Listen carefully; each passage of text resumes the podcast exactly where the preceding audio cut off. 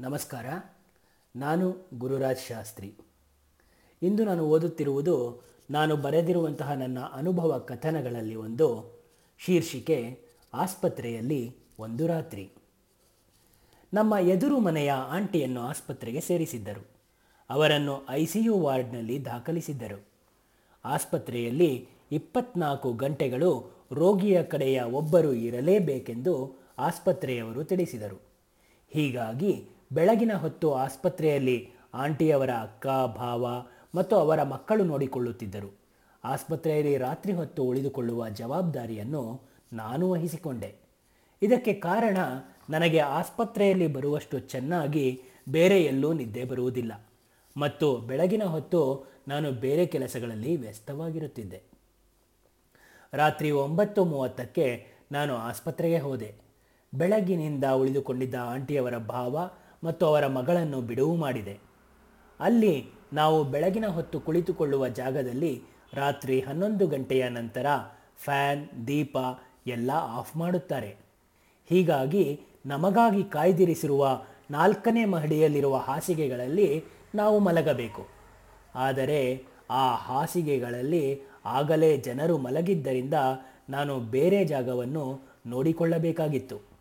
ಮೊದಲನೇ ಮಹಡಿಯಲ್ಲಿ ದೊರಕಿದ ಜಾಗದಲ್ಲಿ ಸ್ವಲ್ಪ ಹೊತ್ತು ಆಧ್ಯಾತ್ಮದ ಪುಸ್ತಕವನ್ನು ಓದಿಕೊಂಡು ನಂತರ ಮಲಗಿಕೊಂಡೆ. ಬೆಳಗ್ಗೆ ನಾಲ್ಕು ಗಂಟೆಯ ಹೊತ್ತಿಗೆ ಯಾರೋ ಮಿಲಿಟರಿ ಮಿಲಿಟರಿಯವರು ನನ್ನ ಪಕ್ಕ ಮಾರ್ಚ್ ಫಾಸ್ಟ್ ಮಾಡುತ್ತಿರುವಂತೆ ಕಾಣಿಸಿತು. ಸ್ವಲ್ಪ ಹೊತ್ತಿನ ನಂತರ, ಅಮ್ಮ, ಆಗಲ್ಲ, ನನ್ನನ್ನು ಬಿಟ್ಟು ಬಿಡಿ ಅಂತ ಯಾರೋ ಕಿರಿಚುವ ರೋಧನೆ. ಮತ್ತು ನೀನು ಹೀಗೆ ಮಾಡಿದರೆ ಕೈಕಾಲು ಕಟ್ಟಿಬಿಡುತ್ತೇವೆ ಕಾಲು ಅಗಲ ಮಾಡು ಎಂದು ಹೇಳುತ್ತಿರುವುದು ನಿನಗೆ ಅರ್ಥವಾಗುತ್ತಿಲ್ಲವಾ ಎಂಬ ಮಾತುಗಳು ಕೇಳಿಸುತ್ತಿತ್ತು. ತಕ್ಷಣ ನಿದ್ದೆಯಿಂದ ಎದ್ದು ಕುಳಿತೆ.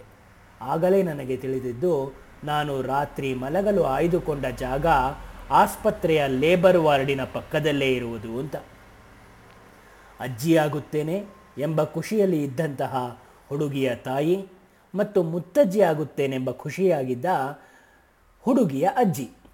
ಅವರ ಆ ದಿನಗಳ ಪ್ರಸೂತಿ ಕಾಲದ ದಿನಗಳನ್ನು ನೆನಪಿಸಿಕೊಳ್ಳುತ್ತಾ ವಿಷಯಗಳನ್ನು ಮೆಲಕು ಹಾಕುತ್ತಾ ಕುಳಿತಿದ್ದರು. ಸದ್ಯದಲ್ಲೇ ಅಪ್ಪನೆಂದು ಎನಿಸಿಕೊಳ್ಳುವ ಹುಡುಗ ಸುಮಾರು ಇಪ್ಪತ್ತು ಅಡಿ ಒಳಾಂಗಣದಲ್ಲಿ ಆ ಕಡೆಯಿಂದ ಈ ಕಡೆ, ಈ ಕಡೆಯಿಂದ ಆ ಕಡೆ ವಾಕಿಂಗ್ ಮಾಡುತ್ತಿದ್ದ. ಅದನ್ನೇ ನಾನು ನಿದ್ದೆಯಲ್ಲಿ ಮಾರ್ಚ್ ಫಾಸ್ಟ್ ಅಂತ ಭಾವಿಸಿದ್ದು. ನಾನು ಆ ಮಹಾತಾಯಿಗೆ ಕಡಿಮೆ ನೋವು ಕೊಡು ದೇವರೇ ಎಂದು ಪ್ರಾರ್ಥಿಸುತ್ತಾ ಧ್ಯಾನದಲ್ಲಿ ಕುಳಿತೆ. ಡಾಕ್ಟರ್, ನನಗೆ ಆಗುತ್ತಿಲ್ಲ. ಸಿಸೇರಿಯನ್ ಮಾಡಿಬಿಡಿ ಎಂದು ಹುಡುಗಿ ಕಿರಿಚಿದರೆ, ನಾನು ಹಾಗೆ ಮಾಡುವುದಿಲ್ಲ. ನಾರ್ಮಲ್ ಡೆಲಿವರಿ ಆಗಲೇಬೇಕು ಎಂದು ಅದೇ ಮೇಲು ಧ್ವನಿಯಲ್ಲಿ ಡಾಕ್ಟರ್ ಕಿರುಚುತ್ತಿದ್ದರು. ತಾಯಿ ಮತ್ತು ಅಜ್ಜಿಯ ಕಣ್ಗಳಲ್ಲಿ ಹೆಣ್ಣು ಮಗಳ ರೋಧನೆ ಕೇಳಿಸಿಕೊಂಡು ಧಾರಾಕಾರವಾಗಿ ಕಣ್ಣೀರು ಹರಿದಿತ್ತು. ಸಮಾಧಾನವಾಗಿ ಇರಿ ಎಂದು ನಾನು ಅವರಿಗೆ ತಿಳಿಸಿ ಅವರೊಂದಿಗೆ ಮಾತಿಗೆ ಕುಳಿತೆ. ಹುಡುಗಿಯ ರೋಧನೆ ಸ್ವರ್ಗಕ್ಕೆ ಕೇಳಿ ಹುಡುಗನ ಮೂವತ್ತೈದು ನಿಮಿಷಗಳ ಇಪ್ಪತ್ತು ಅಡಿಯ ಒಳಾಂಗಣ ಸುತ್ತಾಟ ಎರಡು ಕಿಲೋಮೀಟರ್ ದಾಟಿದ ಮೇಲೆ ಬೆಳಗಿನ ಜಾವ ನಾಲ್ಕು ಮೂವತ್ತೈದಕ್ಕೆ ಒಳಗಿನಿಂದ ಉಂಗಾ ಎಂದು ಅಳುತ್ತಿರುವ ಮಗುವಿನ ಅಳು ಕೇಳಿಸಿತು. ಅಲ್ಲಿದ್ದ ಎಲ್ಲರ ಕಣ್ಣಲ್ಲೂ ಆನಂದ ಬಾಷ್ಪ. ನಾನು ಅದಕ್ಕೆ ಹೊರತಾಗಿರಲಿಲ್ಲ. ತಕ್ಷಣ ನನಗೆ ಜ್ಞಾಪಕ ಬಂದಿದ್ದು ನನ್ನ ತಾಯಿ. ಅವಳು ಎಷ್ಟು ಕಷ್ಟಪಟ್ಟಿರಬೇಕಲ್ಲವೇ? ಎಂದು ಮನಸ್ಸಿನಲ್ಲೇ ಅಂದುಕೊಂಡೆ. ಒಳಗಿನಿಂದ ಆಸ್ಪತ್ರೆಯ ಆಯಾ ಆಚೆ ಕಡೆ ಬಂದು ಗಂಡು ಮಗು ಮಗುವಾಗಿದೆ. ಆದರೆ ಡಾಕ್ಟರ್ ಹೇಳುವ ತನಕ ಸುಮ್ಮನಿರಿ. ನಾನು ಹೇಳಿದೆನೆಂದು ಹೇಳಬೇಡಿ ಎಂದು ಹೇಳಿದರು.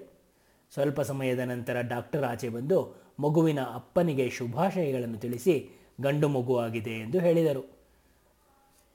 ಮೊಬೈಲ್ನಲ್ಲಿ ಇಂದಿನ ಪಂಚಾಂಗ ನೋಡಿ, ನಾನು ಮಗು ಹುಟ್ಟಿರುವುದು ಪುನರ್ವಸು ನಕ್ಷತ್ರ, ಅದು ಶ್ರೀರಾಮನ ನಕ್ಷತ್ರ ಎಂದು ಅದರ ಮುತ್ತಜ್ಜಿಗೆ ತಿಳಿಸಿದೆ.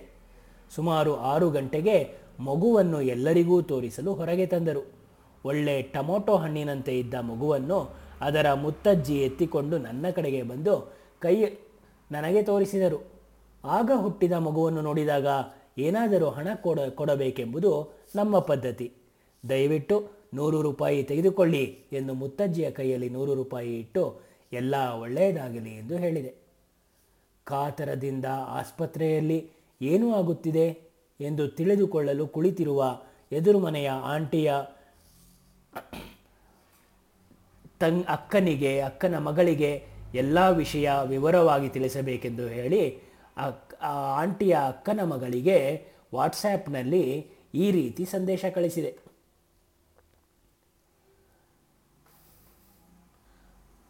ಅಪ್ಪನ ಎರಡು ಕಿಲೋಮೀಟರ್ ನಡೆ ಮುಗಿದಿದೆ. ಅಮ್ಮನ ರೋಧನೆ ಸ್ವರ್ಗಕ್ಕೆ ಕೇಳಿಸಿದೆ. ಬೆಳಗ್ಗೆ ನಾಲ್ಕು ಮೂವತ್ತೈದಕ್ಕೆ ಪುನರ್ವಸು ನಕ್ಷತ್ರದಲ್ಲಿ ಗಂಡು ಮಗು ಹುಟ್ಟಿದೆ.